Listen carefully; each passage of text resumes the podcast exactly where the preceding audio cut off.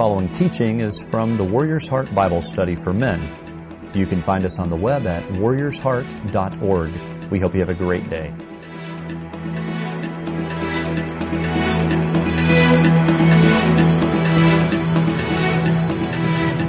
This is like being at home, although it's Texas. In Oregon, uh, we have a men's ministry. We call it High Ground, and uh, we meet every Sunday morning at 7 in the morning, and again on Tuesday at 6. Uh, repeat sessions, so you come, you pick your choice, and uh, it's made a difference in a lot of our lives, including my own.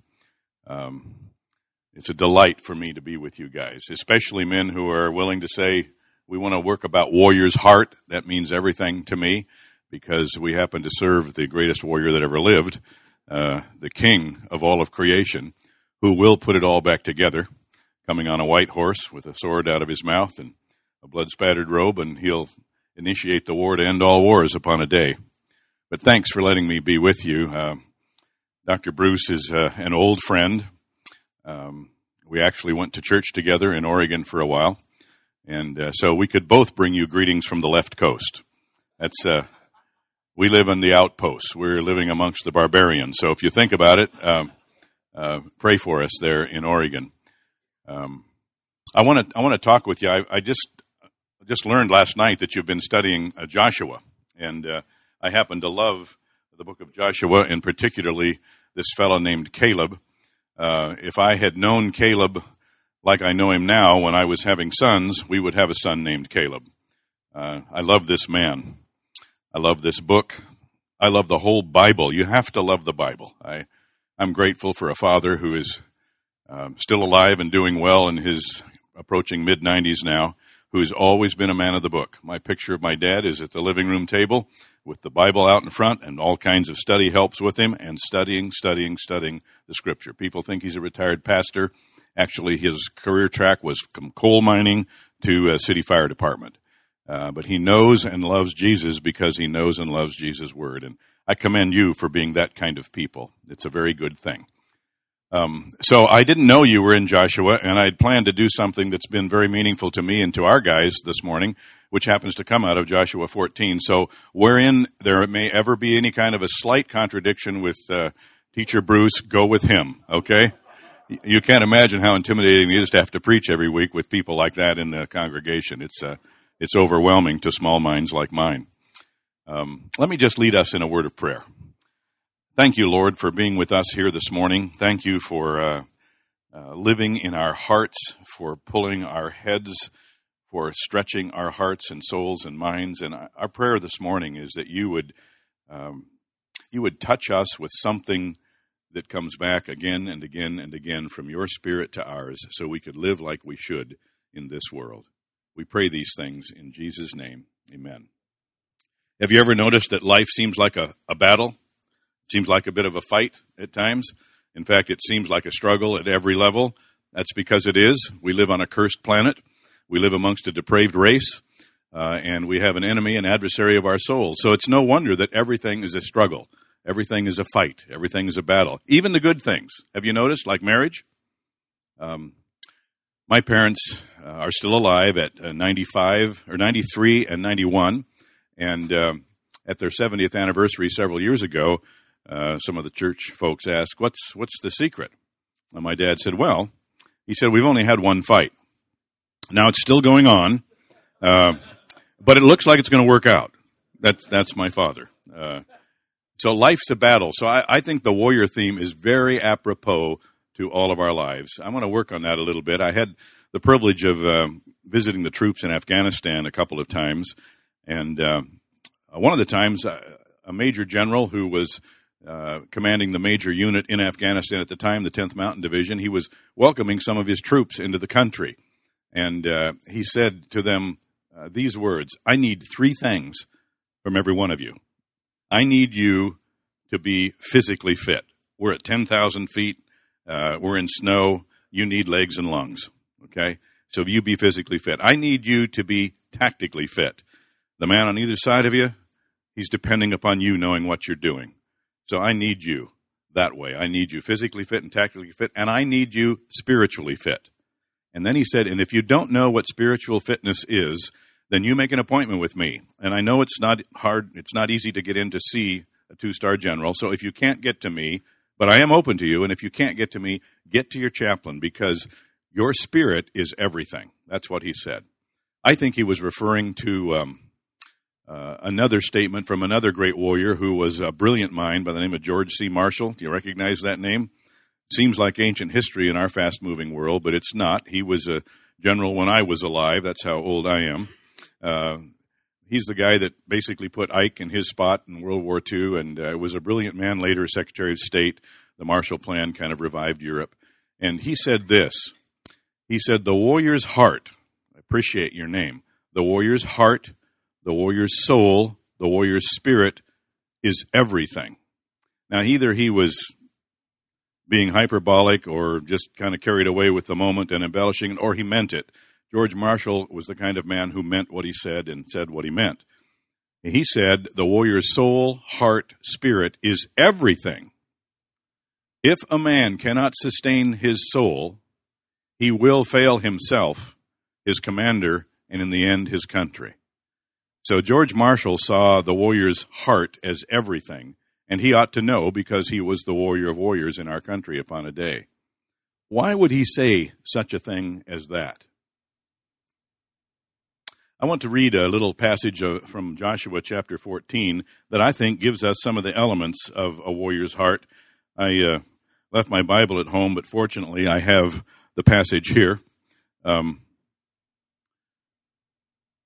there are some, this is historical narrative, you know, it's not quite like the doctrinal epistle of the New Testament, but it has some, as the New Testament says, these things all happened as examples for us.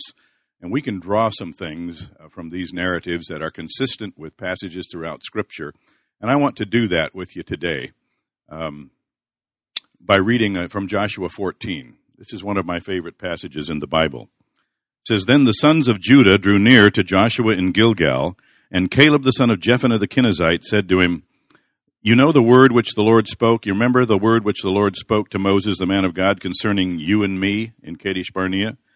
I was 40 years old when Moses, the servant of the Lord, sent me from Kadesh Barnea to spy out the land. You remember he was a member of the 1st Special Forces A team. There were 12 guys doing long range recon in the land of Canaan to ascertain what was that they were up against. And uh, two of those guys came back with a minority report, Joshua and Caleb, the ones we're looking at today. And the other 10 panicked out. And the difference was the warrior's soul, or lack of it, in them, I believe. He said, I was 40 years old when Moses, the servant of the Lord, sent me from Kadesh Barnea to spy out the land and I brought word back to him as it was in my heart. There are some phrases in this narrative that jump off the page to me and mean a lot. One of them is that one. Probably that's the strongest one. As it was in my heart. Nevertheless, my brethren who went up with me made the heart of the people melt with fear. But I followed the Lord my God fully. It's another powerful phrase. Now behold, the Lord's let me live just as he spoke these 45 years from the time that Moses, from the time that the Lord spoke his word to Moses Notice the continual references to history, to past, to remembrance, to recollection, to recall, to rehearsal. Those are important principles for the warrior heart. The Lord's let me live as he spoke these 45 years now from the time that the Lord spoke this word to Moses when Israel walked in the wilderness. And now behold, I'm 85 years old today. Encouraging to me, uh, pushing right up on 70 now. Uh, I'm in the fourth quarter. Uh, most of us are in the second half which is when all the great contests are won anyway. So we should all be encouraged. Okay, I remember Prof. Hendricks at DTS saying his ministry the last couple of decades was going around the country trying to drag warriors off of the golf course and back into the battle. Uh, so you and I are still in it. I was 85 years old. Man, look at that. I'm 85 years old today. And listen now, I'm still as strong today as I was in the day Moses sent me as my strength was then, so my strength is now for war, for going out, and for coming in.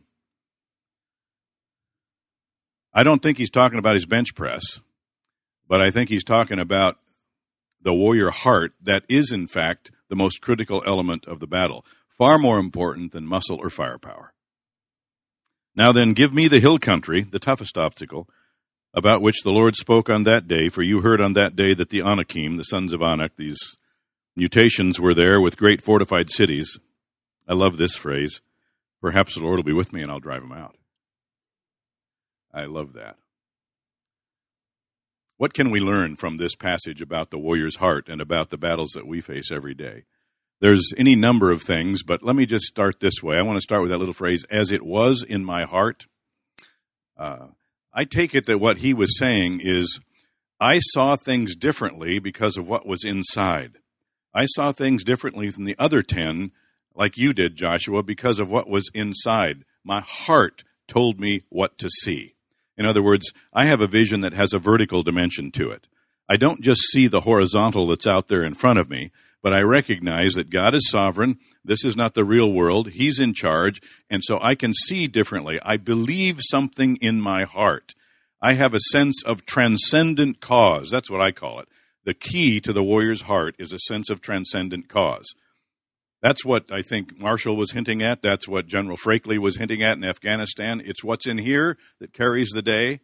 And sure enough, all the studies bear that out. You know the name Victor Davis Hanson? Uh, classicist, Stanford, uh, military historian. He did a book one time called The Soul of Battle, where he took three major campaigns that should have been over in a flash with the other side winning, but in fact, the side that shouldn't have won sustained the day, took the day, and won a great victory. And he studied three of these campaigns one in the Peloponnesian War, and one in the American Civil War, and uh, one in World War II, where military units who should have been not only completely were outgunned, but shouldn't have survived the day, and not only survived it, but carried the day. And he tried to see if there were any comparisons that could could uh, you could make between those three uh, issues. And this is his conviction. This is the premise of the book. Conviction overpowers firepower every time. Conviction over firepower. Heart, soul, and mind, what's internal, what's inside, as it was in my heart, what you believe is what carries the day. That's really true. A sense of transcendent cause. You have to believe it's not about you. You have to believe in something larger. Uh, I grew up in this little coal mining town uh, in central Washington. My friends' names were all immigrants who knew how to dig a hole in the ground. And I had friends whose names were Klobuchar and Golubic and Osmanovic and Katalinich, and there was my Italian friends, Imani and Capoletti and Pistoresi and Pizzolato. it was quite a town. In fact, the, the rumor was when Eddie Jadroni was in second grade and the school nurse told him to cover his eye and ask if he could read that bottom line in the chart, he said, Eddie said, read it. I know the guy. He only lives two houses away, you know. But growing up in that little town, I remember walking down Third Street. There were only three. We lived on Third Street and Dad would walk me toward the city hall, which was basically a garage for the little uh, fire engine that the volunteer fire department used. But out in front of that little city hall was this magnificent uh, memorial, uh, black stone, as I recall, as a little boy, and then these two large uh, anti aircraft pieces, World War II vintage, in front. And on that little black monument were the names of the names that were on the mailboxes the Imanes and Capolettis and Pistoresis and Pizzolatos. Two of the names really struck out to me. All the names below the line, Dad said, these are the guys that went to give us freedom. These are the guys that lived for something larger than themselves. And above the line are the guys that lived so much larger than themselves that they didn't come home. They gave their lives for us. One of the names that was up there was Prokopovich. In fact, two of the names were Prokopovich. Mom and Pop Prokopovich gave both of their sons so that I could walk down Third Street as a six year old boy free free to know God, free to worship Him, free to assemble, free to speak, free. These guys died. Another one of those names was one of my dad's best buddies in high school, Doug Munro. Uh, last week, I happened to be in Washington, D.C. with a grandson, and we visited the U.S. Coast Guard headquarters and had lunch with a, uh, one of the leaders of the Coast Guard there. I discovered as we walked into the brand new Coast Guard headquarters, the building is named the Munro Building. Uh, Doug Munro from the little coal mining town of Cle Elum gave everything he had on September 27, 1942. They had landed a Marine battalion on Guadalcanal. Uh, the battalion was getting the slats kicked out of their lives. The order for extraction came. They asked for volunteers. Doug raised his hand. He took a little flotilla of Higgins boats in there and he put his boat between the beach where the Marines were and the high ground where the Japanese guns were and tried to draw the fire and tried to suppress it with these two little twin 30 caliber guns that the Higgins boats had. And it was effective. They they got began to get the Marines off, but the odds caught up with Doug, and he took a, a bullet through the base of his skull. His last words were, Did we get them all off? Did we get them all off? Now, most guys I would think would be calling for their mothers or, or for God or for some sort of panic. But Doug was saying, did we accomplish our purpose? That's the sense of transcendent cause that carries the day. It's not about me. It's about something much larger. Now that's just on a physical level. I asked Dad, did Doug really know what he was doing, or was he just one more guy that got caught up in the flotsam and jetsam of combat in the Pacific? He said, no, Doug was a Christian boy who was solid as a rock and knew what his life was about. And so for him, it was just one more day the way he lived, a sense of transcendent cause. Could you identify yours? And I don't mean just give the right answer.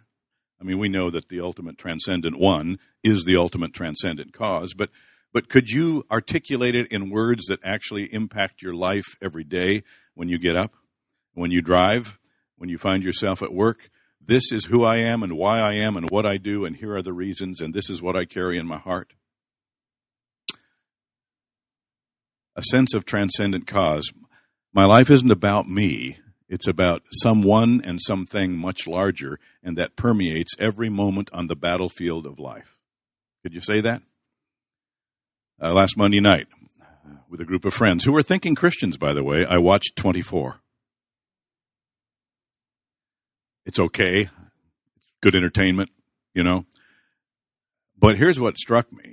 These were thinking people I was with, and I love them dearly. We've been together for a lot of years they could remember everything from every episode four years ago.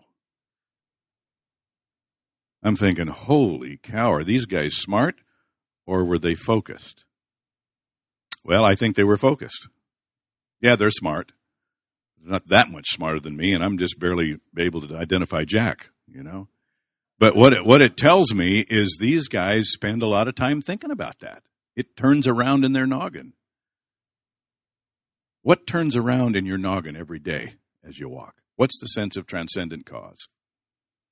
Aren't you glad that 238, 40 years ago, some guys had a sense of transcendent cause that says, we, we, we, we, we believe these truths are so ultimate and so transcendent and so uh, strong that they're self evident that we're created, that we're created equal, and we're endowed by our Creator with unalienable rights that don't come from Washington, D.C. or anywhere else. And we will give our lives and our sacred honor, our fortunes, everything, in the hope that our posterity might understand these, could we put it this way, theological principles, natural law, and nature's God. That's a sense of transcendent cause, and they gave everything. They gave everything. You should read some of the stories of our Revolutionary War heroes, and I don't just mean the obvious ones like you know Washington, Jefferson, Adams, and and the crew, but some of the some of the dog face guys that had those bleeding feet. They weren't doing it for themselves. Do you have a sense of transcendent cause? It's so important. I know it's Jesus. When I first began to think about these things, I was a kid in Vietnam. I was 24. I'd never thought about dying before and I got in a tough situation, and it occurred to me that I might die. And then after, obviously, I didn't. And afterwards, I found myself thinking, I wonder why I'm alive, and some of my friends aren't. I wonder why me. I wonder what I'm supposed to do. And then all of a sudden, I was yanked out of that situation, and less than 24 hours later, I was with my beautiful bride in Hawaii on R&R. I still remember that day vividly because of a couple of things. One was her two-piece swimming suit certain things you don't forget as a young man when you haven't been with your lady for eight months. But the other thing I remember is holding her like this and watching our 16 month old son playing in the sand and the waves out here, whose lifetime had more than doubled since I'd last seen him. And I found myself thinking, why am I alive? Well, my transcendent cause, I didn't even know at the time if there really was a God because I had kind of chucked the faith during the 60s. It was the 60s. And I, I found myself thinking about that that transcendent cause was the only reason I'm alive, and all those Bible stories from my childhood came home with a vengeance. The only reason I'm alive is for my family and his family, my bride and his bride. I uh, that changed my life. That that sense of transcendent cause, which was just incipient, really, in my soul at that point, has grown over and over and over again, larger to the place where I'm still sustained in ministry. And that's the point of a transcendent cause. It's not about you. It's the rudder, it's the keel, it's the it's the foundation under which you live. So nothing shakes you. I saw another phrase there. We're gonna we're gonna hurry. Um, over and over again, he keeps saying, "You know the word. You remember that word. You remember that. You remember." He's a continual reference to the past. Not only a sense of transcendent cause does the warrior's heart absolutely need, but a settled memory, certain settled memory, so that you know not only why you are a transcendent cause, but you know who you are. Uh, you have a track record. You have certain memories a settled memory. Um, General Krulak called it moral touchstones. You have something to go back to. You, you can recall certain things. You can remember certain things. Do you remember the movie Lion King? A lot of New Age baloney in there, but there is the but the thing turns on a really strong premise. Remember the pool of reflection?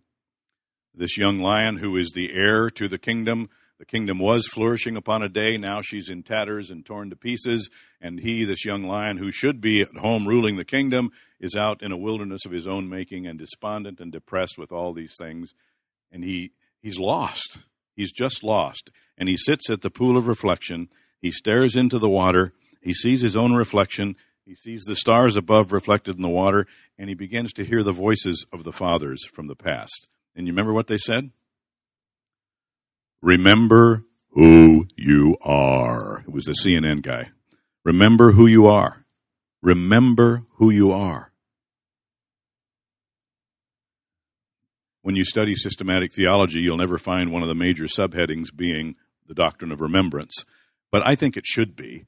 It's everywhere in Scripture, everywhere in Scripture. You must remember. You must not forget. If you forget, you will perish. You will, you must remember, you must remember, you must remember. You have to have some roots to relate to. The quickest way to kill a living organism is to sever its roots. Do you know? Do you remember? Have you looked back through your life? Have you seen God bump up against you numbers of times? Have you marked those downs? Have you, have you built some altars of remembrance there so that when the, the stuff gets thick in the battle, you can remember who you are and why you are, transcendent cause, and who you are, settled memory. So very important. An anchor. I, have been in vocational ministry now for uh, over 40 years. And uh, I make a joke out of it, but there's some truth to it that if I had a dollar for every time I wanted to quit, I could afford to. You know what I mean? Uh, because ministry, like all of life, is a battle. It's not easy.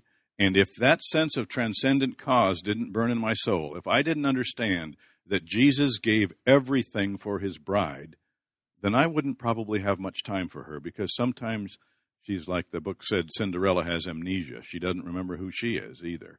And some of her people are tattered and torn and depressed and lost in a wilderness of their own making. But that sense of transcendent cause and that settled memory is what allows you to come back. It sustains you. The old proverb says, uh, if you dwell in the past, you lose an eye. If you forget the past, you lose both eyes. That's what's wrong with our country. We don't remember who we are or why we are. And so we're awash in an ever increasing wilderness of our own making.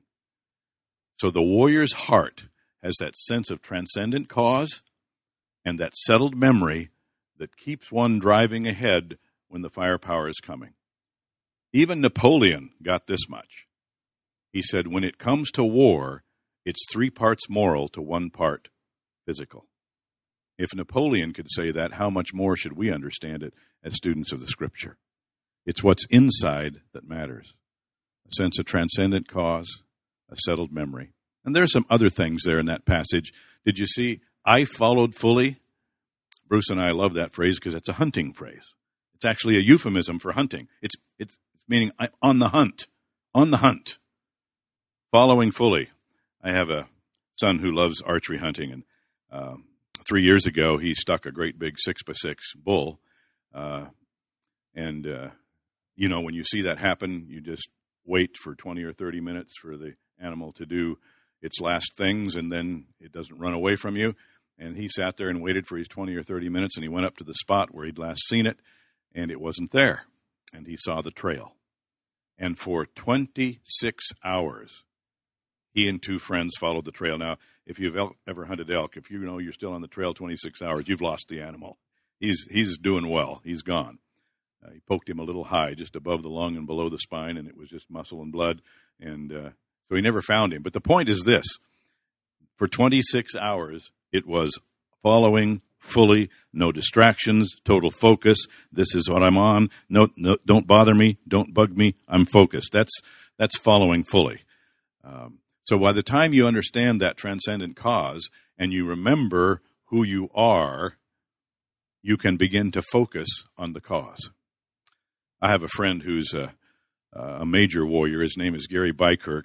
Uh, we didn't know each other uh, on that April day in 1970, but we were only about 12 clicks apart in the Dak Poko Valley. He was at Dak Seang, a little Montagnard village with a Special Forces A camp, and I was just up at uh, Dak Pek, another little uh, A camp. And both camps came under siege, a couple of NVA regiments. Uh, it was a very difficult time. Gary was a warrior of warriors. He was a fully following warrior. Um, there at Dak Seang, he was the team medic, and uh, they got hit in the middle of the night with a siege, and so his job is to keep everybody in the fight. And so he's trying to move from fighting position to fighting position to make sure the team members are in function. And uh, a 122 millimeter rocket hits behind him. It lifts him up into the air. He said, "My first thought was, whoa, there's a Purple Heart." and his second thought was, by the time I land, I will be dead. Now, he was injured badly several times in that fight. Uh, contents of his body cavity were on the outside of his body for a while. Um, his spinal column was so badly bruised, his legs were non functional. He couldn't walk.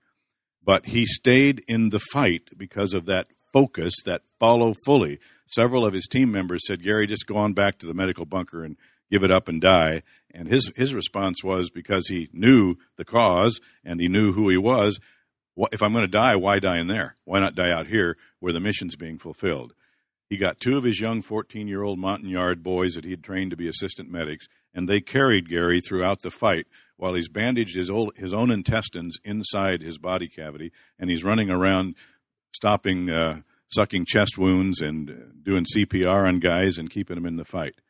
That's what you call focused intensity. You see? Focused intensity. Gary was so focused, uh, he received the Medal of Honor for that particular incident. He already had the Distinguished Service Cross, the Army's second highest award. He already had the Silver Star, the third highest, and Bronze Stars were a dime a dozen for this guy because he followed fully, intensely about it. Now, here's here's the beauty of the story, and I'll I'll end here uh, momentarily. But uh, Gary didn't know the Lord at the time, and he still managed to carry what was in here all over that battlefield. He was so badly wounded, he went unconscious. He couldn't maintain his own consciousness. He woke up in a hospital in Pleiku. There was a chaplain uh, standing beside his bed, and Gary knew he was in trouble because he, you know, he's he was a typical Green Beret. He was focused. He was going to maintain his consciousness, and he couldn't. So he knew he was in big trouble. And the chaplain said, Son, would you like to pray? And Gary said, Well, I would, but I don't know how to. And the chaplain very wisely said, You know, son, it doesn't matter. God's a really good listener. You just tell him what's in your heart and your soul. Gary survived 30 some surgeries, and he started looking for that God that he sensed, whose presence he sensed in that room.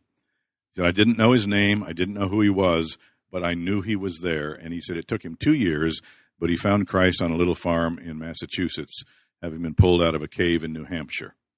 Uh, focused, focused, following fully.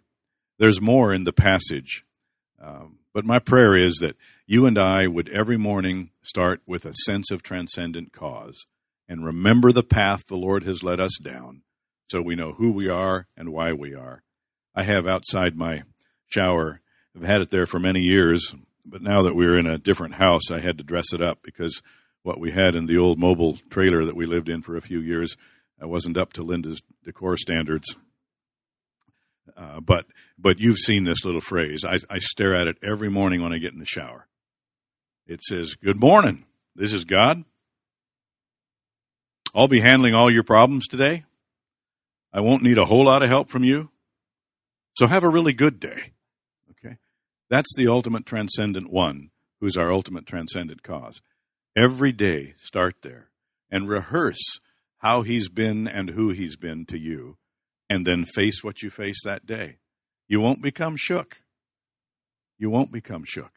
You'll give yourself away to the King of Kings out of your warrior's heart. And God will use you to strengthen other warriors and to bring other people into the kingdom. It's such a strong thing. Because this world around us is looking for a warrior with a heart who knows why he is and who he is. One military story close with that I happen to love. Uh, Christmas Eve, 1944, uh, the Ardennes Forest, not too far from Bastogne. The 82nd Airborne is the theater reserve, and uh, the Germans have broken through in the Bulge, as you know, and, and the Allies are reeling, and the American tanks are retreating, and everything is falling apart. And the 82nd is called with a mission to twofold get there and stop the fleeing Americans and stop the oncoming Germans. The weather is so bad they can't jump like they usually do, so they have to march. For three days, they're marching day and night. By now, their eyes are back in their sockets. And on Christmas Eve, one of them, an old uh, infantry private with a M1 in one hand, and he actually had a bazooka on the other, and a cigarette in his mouth, pretty typical G.I. Joe. And he sees on this little forest trail in the Ardennes, here comes a fleeing American tank. He stays his ground in the road. The tank pulls to a stop, recognizing the silhouette of his helmet as an American. And, uh, and the old private says to the guy, the, the fearful tank commander, he says to him, Are you looking for a safe place? And of course he said, You betcha. And the young soldier said, Right here behind me, this is the 82nd Airborne, and this is where it stops. Gosh, I love that. You know, he said a few other things in GI language that we won't repeat here at First Houston's First. But the point is, he knew why he was there. His mission was clear. He knew who he was, 82nd Airborne, and so he said, "This is the safest place in the world to be, right here." That's what we need from each other every day. Wouldn't you think? Transcendent cause, settled memory, following fully, and watch what God does with it. It's pretty amazing. Father, thank you for meeting with us this morning. I thank you for these men who got up early before the day to meet with you and with one another. And I pray, Father, that you would strengthen their warrior hearts, you would strengthen their warrior fellowship, that this band of brothers would, in fact, take serious ground in this sector of the battlefront that you've given to them. I love them already. I know you do far more than I could. And I pray that our lives would be different because we follow the King of Kings and the Warrior of Warriors in whose name we pray, Jesus Christ. Amen.